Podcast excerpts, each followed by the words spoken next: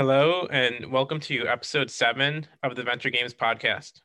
I'm Chris Quadu, and today I'm happy to introduce a very special guest, Chris Fralic, board partner at First Round Capital. How's it going, Chris? Very good, Chris. Great to be here with you. Great. Thanks for joining me. So to kick things off, you know, I would love to just dive into your background and and hear more about the path that brought you here today.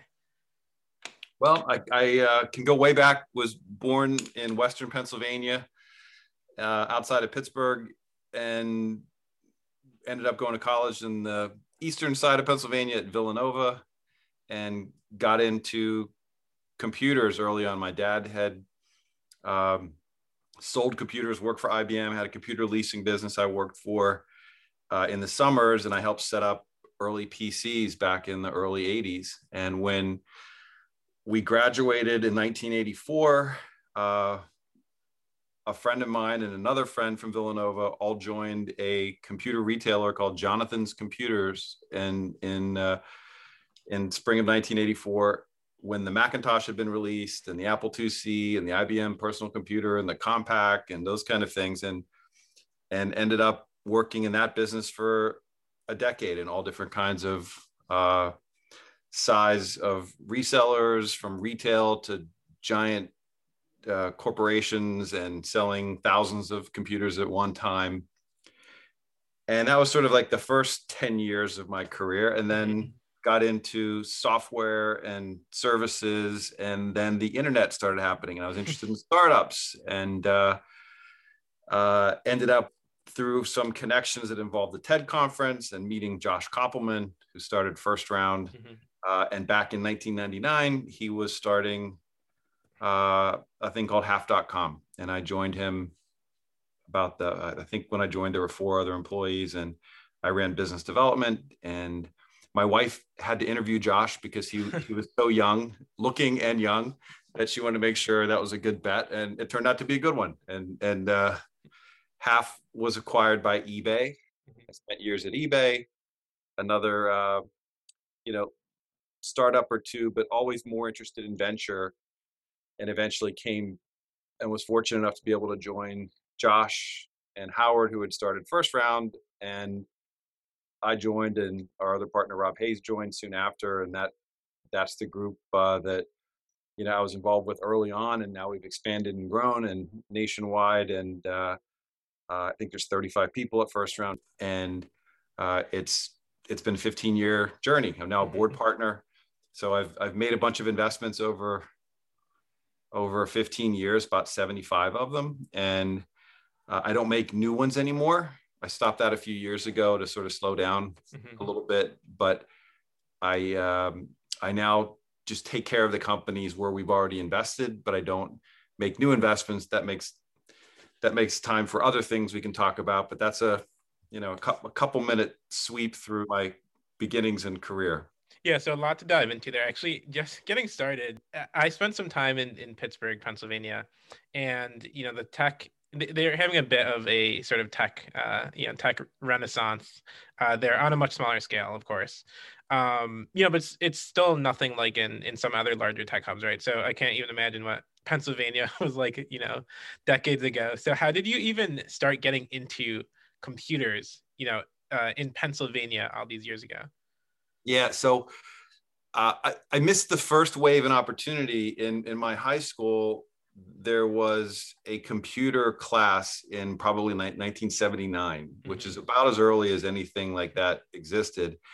And it was really for the academically talented, the gifted kids. Like you would have been in it for sure, but but I wasn't. I really I didn't know what was going on. They had these. Uh, I think they were Radio Shack computers and. Mm-hmm were doing this thing called programming. I just had no clue. It was often a little separate, um, you know, building. So I really didn't know what that was. But my my dad had a computer leasing business, and he sold, you know, mainframes and and mini computers. And I helped. I was I was in sales for him, cold calling people to sell, you know, disk drives or equipment or things that we happened to have at the time. And then he knew he wanted to have uh, a computer in the office and he was he literally because he was doing a lot of spreadsheets discounted cash flow analyses and he would always have the latest, greatest, biggest calculator to do it on himself. And he literally would have paper spreadsheets, you know, big ones would fill a desk and he'd fill them in working with his calculator to, you know, figure out the best lease price and whatnot. And, and he wanted to have that built and he literally had, was going to pay a programmer to put it on a mini computer so he could do his work on it.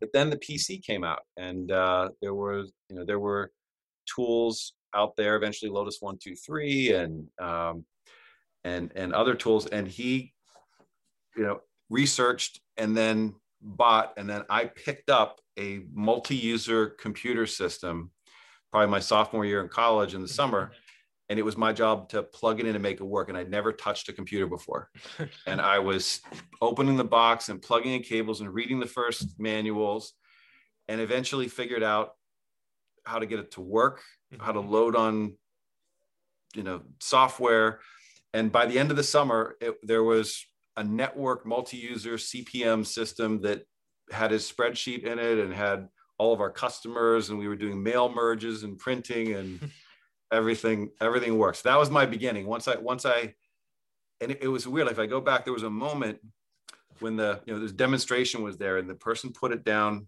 the computer down in front of us and mm-hmm. i walked up and i before I started typing, I knew what it was going to do. I just knew how it was going to work and look, and it just felt so comfortable that it just it was like I'd done it before when I never had. Mm-hmm. And then I ended up having a computer in my dorm room in 1983, 84, and I was in the business school, and I didn't know anyone that had one in their dorm room, even the mm-hmm. engineers back then, but I did because I was into it, and uh, you know would type up term papers and print them out before you know going to class and uh, but that was that was my start so i had a little bit of an edge when there was a job opportunity to sell computers for a living and an incredible time you know when i when i when i look back just being you know my first computer class at villanova in 1980 was was punch cards and and you know 3270 mainframe terminals and waiting for the printed reports hours later, you know, and then the first computers. And then, you know, I've been fortunate to ride 35 plus years of, you know, almost 40 years of, uh, of technology waves and still be in it. It's, it's, uh, it's very fortunate. Mm-hmm. Okay. So now fast forwarding a bit for those who aren't familiar, what is half.com and what were you doing there? Yeah. So, uh, in, you have to go back in 1999 it's the dot com bubble web everything is you know new websites mm-hmm. and two of them that were out there that were growing still very small relative one was amazon which I've was heard of those guys. books primarily at the time and uh, another one was ebay mm-hmm. and and back then on ebay every single time you wanted to list an item for sale you had to upload an image create every word of the listing time after time again. Every, so if there's a hundred people uploading, uh, you know, a John Updike book, they're all retyping the same thing at the same time. When you you couldn't buy anything, you had to bid. Everything was at least a several day, usually a week long bid. Yeah. Back then, there wasn't PayPal, didn't exist. Uh, you had to pay with a paper check and mail it to the seller, and the seller would deposit the check before it would and it wouldn't send your thing in the mail until it cleared. Like it could take a month to get a thing for like a $15 book. Right. And josh's you know the founder uh, his great insight was there's all like there's all this supply and it's so hard to tap into it on the ebay side. Mm-hmm. and what's the value of a book after you read a lot less? Why would you want to pay full price but boy, it's easy to buy over here on Amazon. And and half was really one one time the the joke name was Ebazon, um, which was combination of eBay and Amazon. Right. You wanted, you wanted people's inventory in their houses to be available to make money, and you and we intermediated the sale. We we we took credit cards on half. We took care of paying the sellers. We created shipping labels they could use to to send. Um, things out and we created a catalog that was a big big deal we, we had a mm-hmm. database of all the books and all the movies and you could just type in an ISBN number or a UPC code or scan it in in some cases, and uh, and it made it made buying easy. And uh, you know, they they eBay acquired us six months after we launched, mm-hmm.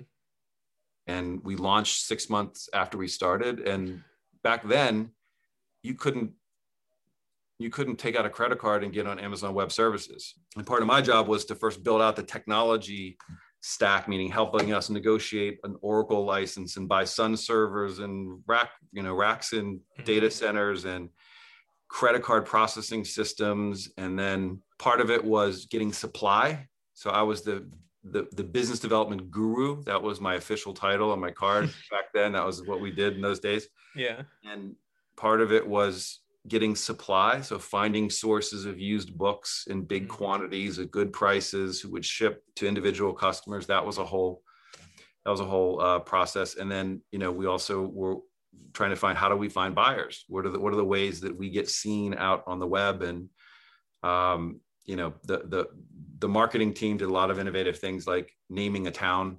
Uh, we, we renamed America's first dot com city. Halfway Oregon became half dot com Oregon and it was it was uh, just over 21 years ago uh, in January, mm-hmm. and did some really at the time very innovative things like paying, doing a CPA deal, cost per acquisition. So we would we would pay five or ten or you know dollars for every new user we got, but we wouldn't pay anything unless we got a new user. Mm-hmm.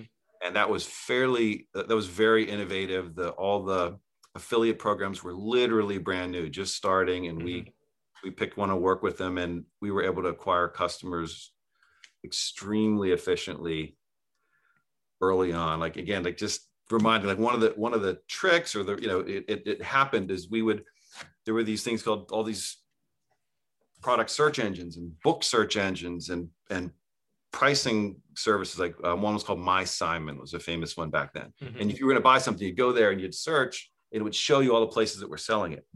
Well, we were selling used books and they were priced better than anybody else's, but we managed to get ours in there. So we would always be the lowest price. and, uh, you know, in all these search engines and it did, and, uh, and they did, did extremely well for us. Mm-hmm. And so when you were making the transition over to eBay, um, you know, one just given the time period, um, you know, there was a, a big event around this time. Um, what was that like? Yeah, so it, it was it was kind of strange in the sense that uh, when when we got the call from eBay, and and uh, I got the first call. A guy named Gil, Gil Penchina was running was running the M and A group there at the time. Jeff Jordan, who's now at uh, uh, Andreessen Horowitz, was the, the acquirer. He, he he was running the business unit, the U.S. business that mm-hmm. that did the deal. But when they called us, it was Jan. It was when we launched a week or so after we launched in January of 2000. You know, we were in conversations, and the market started crashing in March, and it was, you know, going down the tubes by June or July when our deal was finally announced. So it was really tough from the whole industry kind of shaking down, valuations getting ratcheted down. Mm-hmm. But what was unique is eBay was impervious to it. eBay was not. eBay was in some ways back then, it was kind of before Google was Google, at least. You know, there was like Yahoo had been high flying and was kind of coming down. That, that eBay was one of the very few big then tech companies that everybody wanted to work for, and mm-hmm. things were going well, and they're minting money and growing. And you know, for for a while, you know, we were the you know the golden children inside of ebay but then quickly ebay just grew faster than even half you know there was they tried to make it work, integrate. They sh- were going to shut us down once, and customers re- revolted, and they kept it open for a long time. So the business ended up doing. Uh, last I checked, it was it was approaching three billion dollars worth of used books and movies and games that had gone through half over all the years, which is just just incredible. Mm-hmm. The, the biggest impact, I think, is uh, when they acquired us, they didn't have one bit of fixed price purchasing. They didn't have any database. They didn't mm-hmm. have, they didn't handle payment at all. They were working on their own pre PayPal payment solution. And half sort of brought all of that in. And I think a lot of our DNA of how easy it should be to buy was is now reflected in you know buy it now is i think the majority of the purchases on ebay and paypal's a separate thing that's bigger than ebay. When ebay bought paypal they used to be competitive like mm-hmm. really really at each other's throats in some ways companies. And then jeff jordan after three tries was able to acquire them. Might be one of the great acquisitions of all time. Yeah absolutely. But i remember at the time josh kopelman said someday ebay is going to be renamed paypal.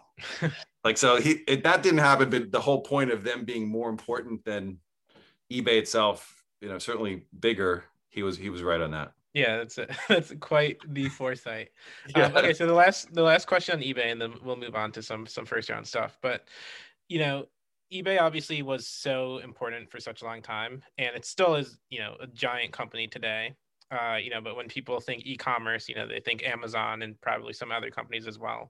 And so, what do you see as eBay's role today, just in the e-commerce ecosystem? I, I still use it very heavily personally, just you know, for some of the weird uh, computer and technology collecting stuff I do. I also find it just easier to get things there than to sign up for a new account on some other e-commerce site. And I, and I guess I'm partial. Like I, I don't know what mm. my my rating is. It's I think it's like 400 with you know all A plus pluses or you know perfect, no negative feedback. So I'm, i think I'm partial to it, but it, it, it, you know I think it's, still a great business. And an old friend Jamie Iannone is now the CEO, which is just wild. But he's but you don't hear it as much as other sites, even you know even Etsy, right. which is which is an example of a company that I, you know, it was one of my big misses in my investing career. We had a mm-hmm. chance. We were there early on and really just didn't didn't see it. I think we were, you know, or at least I think I was a little jaded from eBay, just thinking that was a little niche and crafts and you know how how big could that be? And it and it can be massive. And it's been just an incredible story to watch that. And yeah. Amazon just being as as big and good as they are it's just you know, there, there's an Amazon box at my door almost every day. And mm-hmm. uh, like what I would have never fathomed was them getting so big into distribution to having trucks and people, you know, one, one Sunday I noticed a smiling USPS postal worker delivering mail on a Sunday from a government agency truck because they're big enough to light up a whole, you know, right.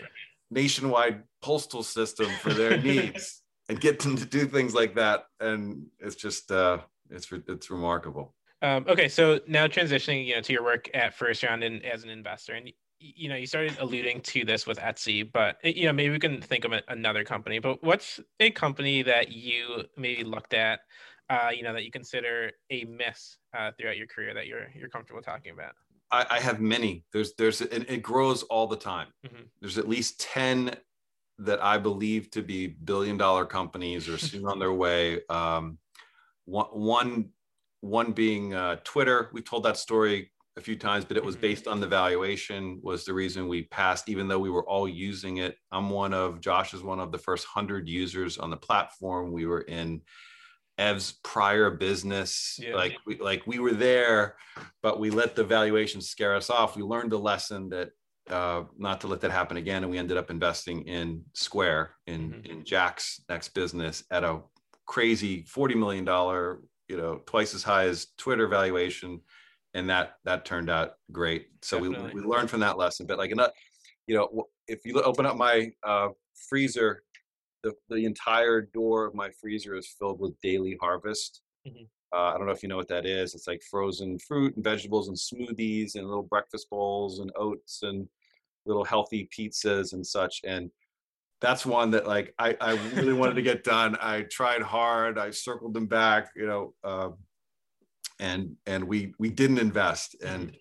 and uh, you know, w- w- one of the comments in the partner meeting that they, I had sent, uh, you know, we, are distributed. We're in three different offices, and I really mm-hmm. wanted this investment, and I wanted to give everybody a, a sense of the product and to taste it. So I I sent out uh, blenders to every office, sent out frozen smoothies before. We were mixing them with all the you know all the right coconut waters and things and and uh and handed them out right at the right time in the middle of the presentation. Like that was very well choreographed.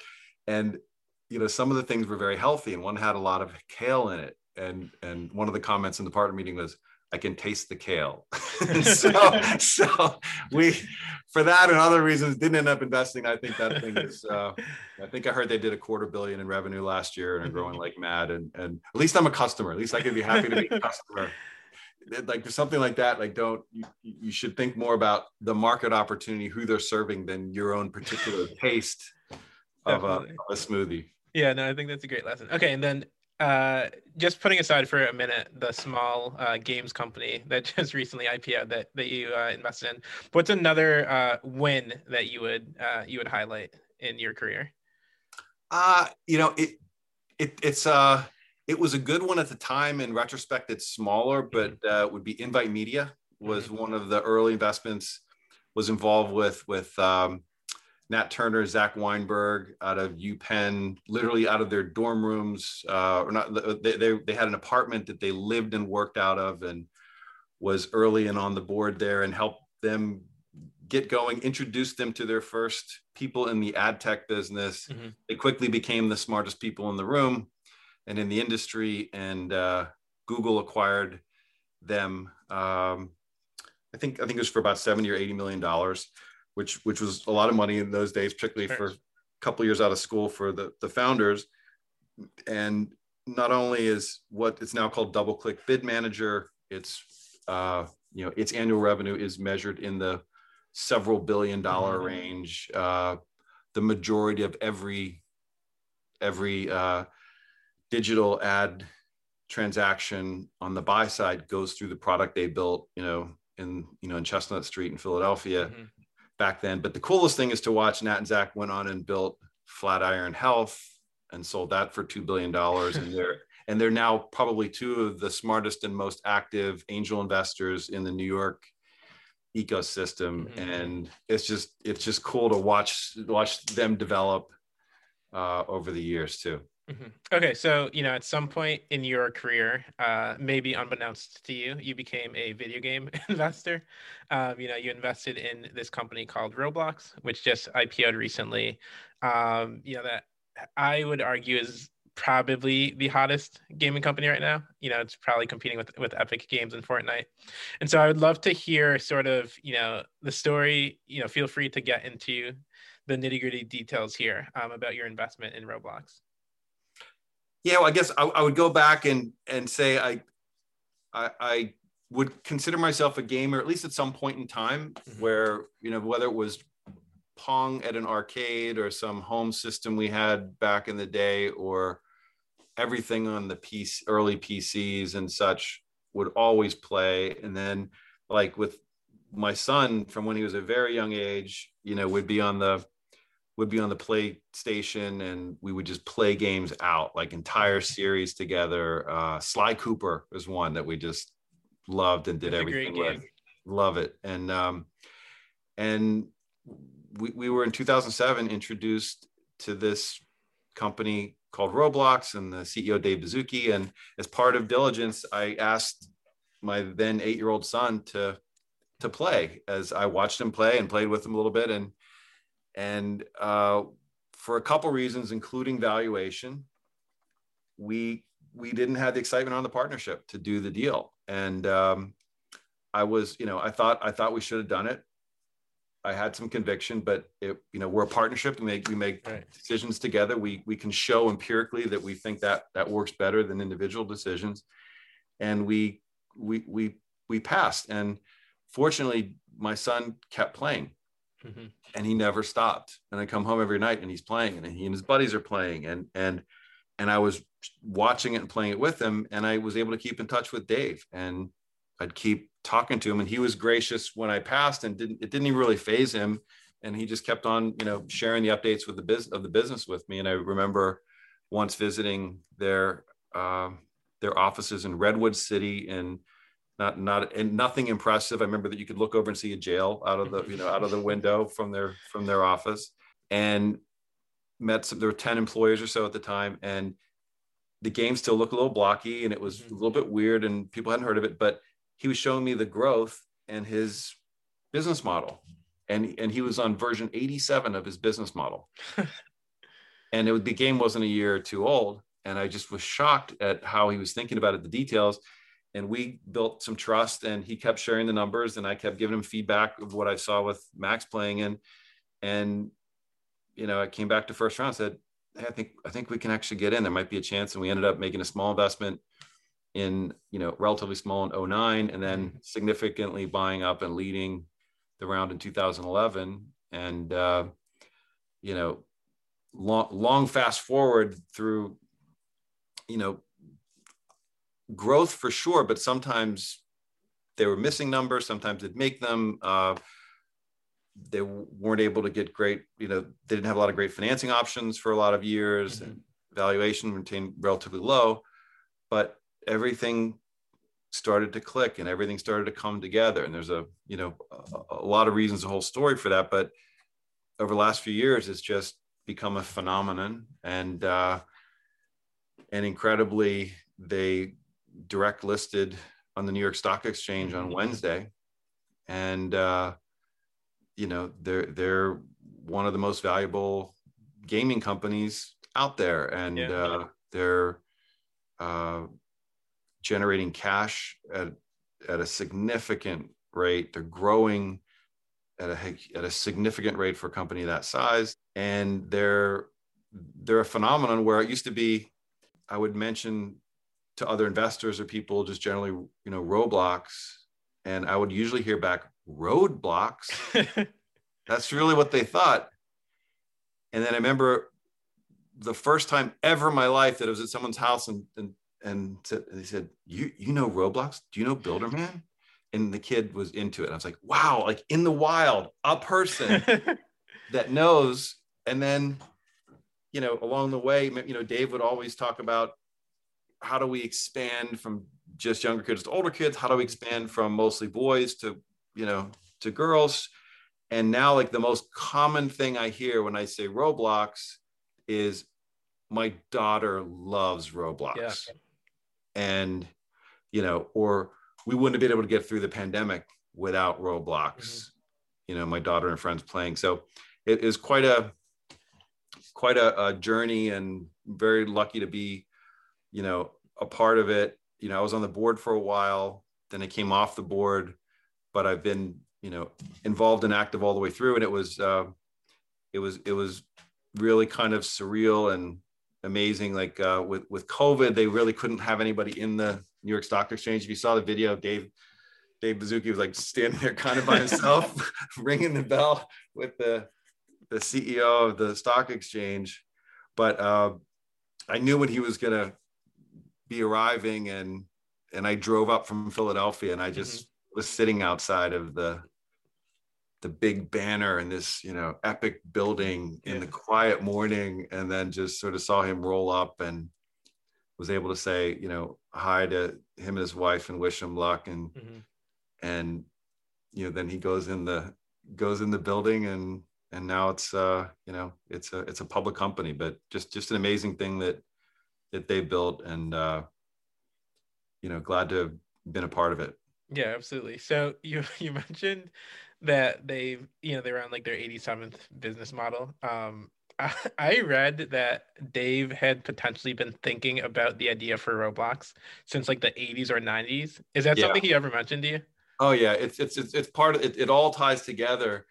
Uh, he you know he's a Stanford uh, engineer. That, that like there's you know certainly back then you know mm-hmm. I think the average degree might have been Stanford rocket scientist, at least for some period of time. Like that's really, and they were they were into educational games and tools and had a company. I think it was called Knowledge Revolution or Knowledge something like that, and they had a physics based game that uh, my partner Josh just picked up an old copy of it on eBay. I'm gonna I'm gonna have to go find one now too. But like a shrink wrapped in a box. I think it cost five hundred dollars. Like it was not cheap.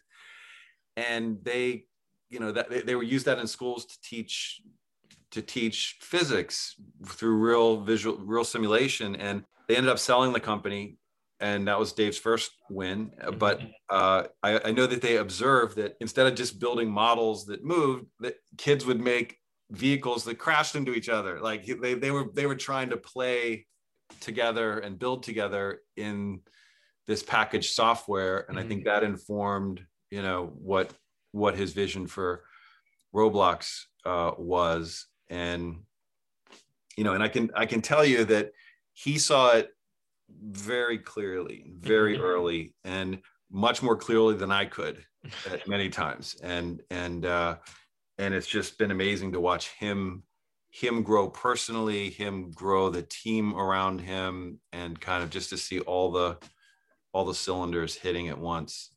Yeah, I mean it's truly like one of the great like entrepreneurial stories, you know, of of the modern day. Um, so it's awesome that you got to be a part of it. Okay, so now shifting gears to sort of your your current role. Um, you know, I know you stepped into the role of a board partner. So what does that entail?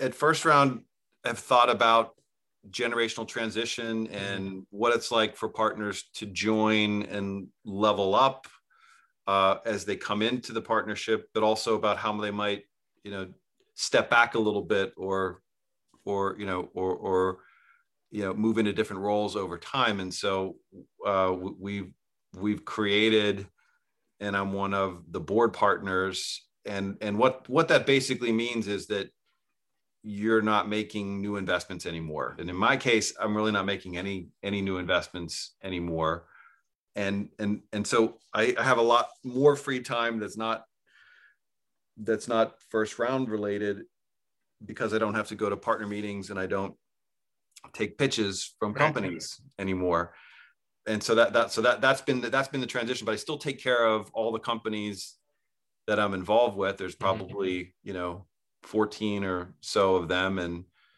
two or you know uh, at least two maybe three that i'm on the boards of probably three or four more i'm observer on uh, you know roblox i've been an observer for the last few years but but very active and at all the mm-hmm. board meetings you know at least virtually if not in person and you know so that that will free up a lot of time now, yeah. now that that's a, a, public company but uh, but generally you know it's it's uh you know it, it, if you're fortunate and i feel like i've been to to be able to shift into that position to explore other things mm-hmm. um then then uh you know I'm, I'm glad i've glad it's worked out it's worked out well for me sure so one of the things that you've been exploring, you know, sort of with some of your free time has been has been mentorship. You know, that's how we got connected, of course. And so what what is it that made you know that made you so passionate about mentorship and giving back you know and for context the way we met you know it was through a six week mentorship program we're now about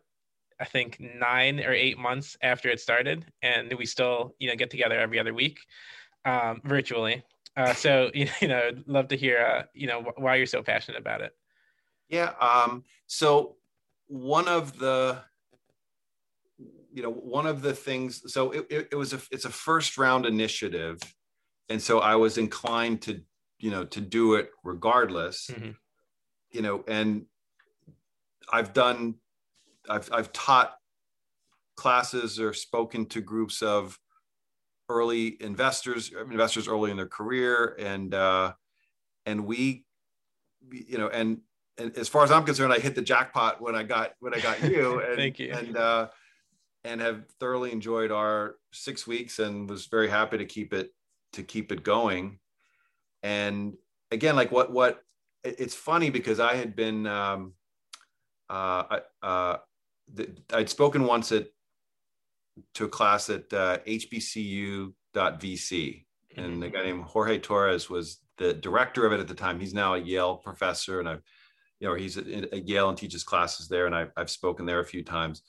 But like I was, I was asking him, uh, we talked about other ways I might get more involved in mentorship, and I was just interested. I didn't know really what the right way to do it was, or and we and we got connected and had that first six weeks, and then we sort of stuck with it. And so mm-hmm you know, in, instead of uh, you know doing something brand new or going wider, you know, we just sort of stayed on this path. And right. and you know what to your to your credit, I would say you've you you you bring so much energy to it and you know you're you're uh like a sponge and you always bring ideas and introductions and connections that you're asking for and you mm-hmm. always follow up and make it easy for me to make that intro and most of them happen and most of them stick and yeah. some of them have had a you know a real big impact and uh and so it's been cool and and now and now you and I are going to try and open source it.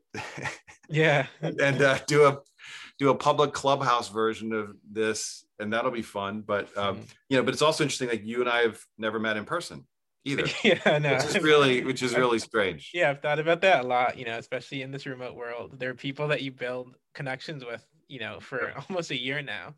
Yep. Um, and we've yeah we've never been like you've, you've met my wife and my son like right. as they walk into the office here when we're on a zoom mm-hmm. but i've seen you in different cities and yeah yeah and backdrops but we're gonna have to connect in person definitely we will it'll happen this year we'll make yeah. sure it does um okay yeah so you know you mentioned just like the networking aspects as well of uh you know of our uh, relationship and you know it's something that you've spoken about and uh, and talked about extensively is just uh, networking you know some people probably believe you're the most networked person on the planet. Um, i'm not going to confirm or deny that. Uh, what's your approach to uh, to networking and what has made you such a successful networker? Yeah i don't tend to use that word a lot but that's what a lot of people would would would tend to call it. I, I think of it in terms of how do you build relationships that last and how do you build them over the long term, uh, maybe even over a career, and sort of having that mindset of how can you add value, be helpful, don't waste time, don't you know BS, like you know be be a be a straight shooter like and it can be as simple things as doing what you say you're going to do mm-hmm. and don't say it if you're not going to do it and following up on what happens like like those simple things are doing the extra work before you do an outreach or ask for an introduction um, where you've you know you've sent an email that's easily forwarded has all the context in it and the uh, as well as the the rationale for why it's a fit for the other person and it's easy for me to forward it and suggest someone would would meet with you and i don't know how many of those we've you know we've done but i think mm-hmm. i've gotten a response to almost every single one mm-hmm. virtually and uh, and those kind of things matter and and again like i think a lot of people whether you're in sales or looking for a job or one interaction, people see it as transactional kind of win lose. And if it win, if it works, it's great. If not, like they're not worried about anything or thinking about it coming around. And my, I try and I have the perspective that um, that these are longer term relationships. Every single um, interaction is a data point, and you're either building or burning your reputation with every every one of them and you want to you know keep it fresh. So you know again like I, I know meg whitman because of ebay and and and i you know i don't try and bother her with lots of things but if there's something or someone that might be a good fit you know i'll send her one. And once you know i send something over to her and, and her response was uh, hey chris great to see you in my inbox. Sure i'd love to meet that person and i like i love that response. Yeah. like i think that's what you're aiming for. And i you know if, people say what is your brand? I'll say your brand is what people do when they see your name pop up on their phone mm-hmm. or your email in their inbox. Are they glad to see you there and smiling and leaning in to see what you know thing you've got to say? Or are they rolling their eyes or deleting it or saying later? Right? Like yeah. that's your that is your reputation everything you've done up to that moment uh, uh, builds for that and again just trying to make things more authentic and mm. uh, you, you, know and and and a lot of that involves saying no a lot and not overcommitting and not uh, you know yeah again like like you know uh, how to you know i think part of it's reflected in the roblox story is how did how do you pass on an investment but keep a relationship open to the point where you could come back to it if that makes sense Um, okay, so I was just going back through our notes. Uh, you know, I take notes on on our meetings, um, and this is from one of our first meetings, and it was like setting goals for like our relationship. Mm-hmm. And mm-hmm. one of the goals was to have multiple interviews for a position. Um, you know, which obviously I was fortunate to uh, to secure uh, a, a, position. Um, and then another one was add 50 to 100 contacts in the industry. And it's funny, you know, at, at the time I I probably had like a few hundred i'm not going to say the exact number but a few hundred yep. connections on linkedin um, and you know now it's exploded since and i probably get like 50 new inbound requests every few weeks now. Um, so it's just funny you know sort of and i have it labeled as like big stretch goals too. It's just funny like how much i'm not surprised. i'm not surprised. I, I learn something new about you every week so uh, that that's another one. That's great. Yeah. Okay so you know, we've talked about Clubhouse a lot. Um, I know you have a show on Clubhouse called uh, called Record House, where you know you just share and discuss uh, some music, and I think there's a different theme uh, every week. Do you want to just talk a bit um, about the show? Yeah, well, I, I'm I'm in I'm intrigued and, and enjoy Clubhouse. I think it it's a it's a simple, straightforward concept, but it represents something very different. And and you know, I don't think I, I wasn't, we're not investors and I'm not, um, you know, I'm not one of the first users, but I think I'm one of the first few thousand users and, and with some friends I've met virtually who are, are co-hosts now, uh, we, we created this weekly show every Thursday, 6.30 Eastern called Record House. And it's about vinyl records and music and culture and the people behind it. And we do interviews or feature different genres or topics or styles. Uh, last night we picked a year, 1973, and we just went really, really deep and wide into into what happened in the world and the music that year. And it's really fun. And and I think what what what I take away from that, you know, is, is like like this podcast is is fun and easy for mm-hmm. me because you're doing the work and you'll you know you have to package it up and deliver it and build your audience that way mm-hmm. and it will be delivered at a later date than we're recording it. Mm-hmm. and it might you know someone told me there's 40,000 podcasts launched every week. Like like it's a noisy place. And someone has to know you find you take the time. Like it, it, it can be delayed and a lot of work to get an hour of audio on a podcast. And who's listening to it with clubhouse it's more like twitter is to blogging in my mind that simple. I think people underrated, tw- underestimated what Twitter meant and what it would do to the world of blogging in text. And I think Clubhouse is kind of doing that with uh, with audio and just the it's it's a lower lift. It's more spontaneous. It's got a chance to just light up and get something exciting happening right at the moment and you can see all your listeners and you can bring them up on stage and have them interact like mm-hmm. that's a pretty unique characteristic. And um, so we've had fun. We've done that. We've done that show for I think 26 or 27 weeks. We have four or five co-hosts, and we mm-hmm. give a whole process for how we do. It. It's really fun. Um, I did another one a few weeks ago.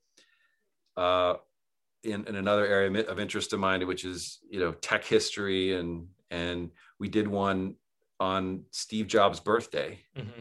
uh, and we called it Steve Jobs Stories. And you know, I spent a lot of time lining up people and you know getting them to say yes and come on. And we had we had some amazing guests and great great stories. It's now hosted if anybody wants to look on the computer history museum computerhistory.org mm-hmm. and just look for steve jobs stories. It's it's a youtube uh, we, we, we recorded it with everyone's permission and it's it's there and and lots of people are enjoying it.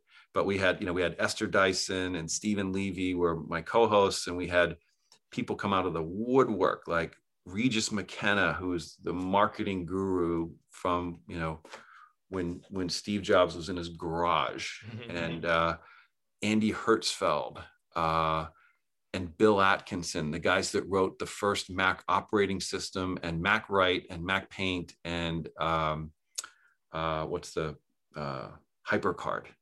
Like you know, these guys are just legends telling their telling their stories and we got it and they all said yes and they all had fun you know john sculley you know was was on there you know so it was it was really really fun and and yeah, so I like doing both those kinds of things on, on Clubhouse. Mm-hmm. So you mentioned the Computer History Museum. For those who don't know, what is that, and what's your involvement? Yeah, so it's uh, you know it's the largest, I think for sure the most well-known um, museum of its type in the world, celebrating all the hardware and software and companies and people that you know that that the world we live in today was based on. And mm-hmm. uh, it's it's in mountain view california. And i joined the i was invited to join the board a few years ago two years ago. And i've been very active with it. And it's uh, you know it's a passion of mine. I i as i told you sold computers for the first decade of my career. I mm-hmm. I collect them i have depending on how you count, hundreds or thousands of items in my personal collection. So I sort of do it naturally and automatically. Mm-hmm. And I lived it. I sold them. I know, like, you know, I know the people at the manufacturers who made them, and and and uh, I think it's really important and great education and important part of our history. And it's cool to be involved with with uh, you know a, a group that's capturing those stories and uh, and making them available to the world. Mm-hmm. Another uh, slice of history you were involved in actually is the launching of TED Talks. I think this is just like very interesting. So, could you tell the story actually of sort of what your involvement was with TED Talks getting launched? Yeah, so a, a startup I was involved with, you know, uh, or before first round was called Delicious, Mm-hmm. and it was social bookmarking and tagging it was web 2.0 back in the day you know and we were acquired by Yahoo. Jeff Weiner, who's now um, you know much better known for LinkedIn, was was the head of the group that bought bought the company back then.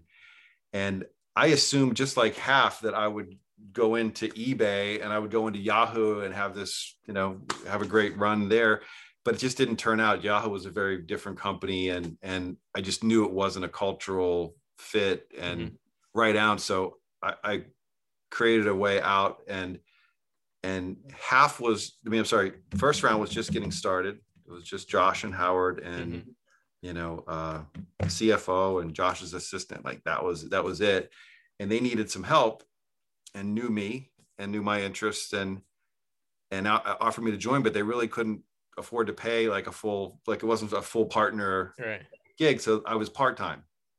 So i had another slice of time and I knew Chris Anderson who had bought TED years earlier and he you know I've gone to TED for 25 plus years. I met Josh through TED and you know was very very close to the organization. And he said yo we could use someone to do uh, strategic partnerships.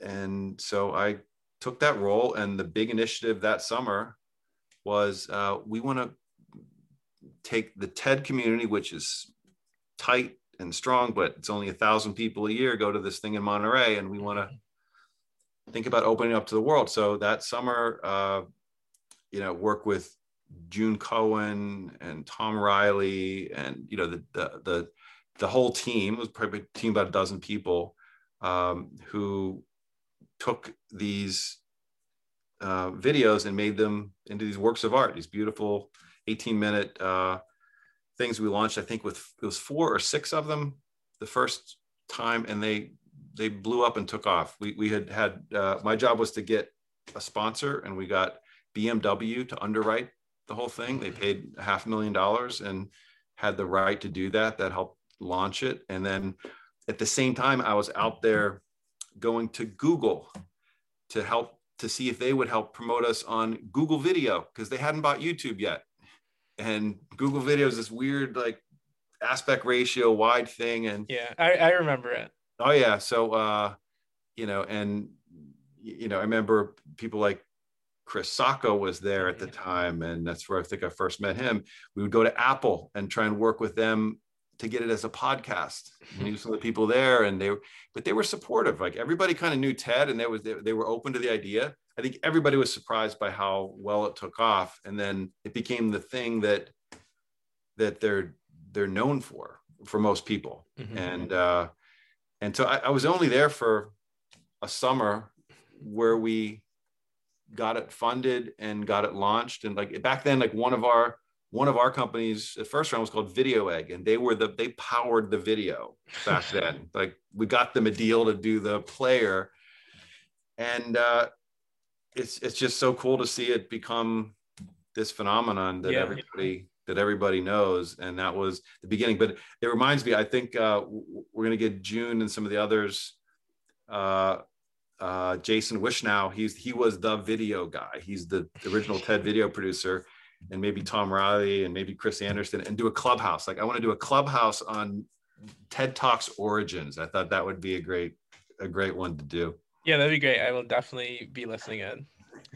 So chris over you, you know sort of as a concluding question you know over the years you've done a lot. You've been involved in some some interesting historical things some some large companies that you've invested in early on. Um you know now that you've transitioned into the board partner role and you have more time you know and just looking out ahead what does your future look like um it, it, i think it involves a lot of things so you know my we we we we have an RV. So my my wife and I have driven across the country, and we're gonna you know go up and visit my son uh, soon in college. So like family and just cruising around the country is is definitely part of it. Mm-hmm. Uh, yeah, as i am involved with a couple museums now, the Computer History Museum, the Franklin Institute, you know, other museums I've I've spoken to maybe can be helpful in some ways uh, and do and do some of that teaching is uh, is something I'm more and more interested in and mm-hmm. testing new ways to do. But I've I've uh, you know it, it's often around the the theme of building relationships and you know all the way down to like details of how to send an email. But, but mm-hmm. sometimes it's more focused on on uh, like emerging VCs, right? Uh, or you know I was doing some mentoring as with with a Kauffman fellow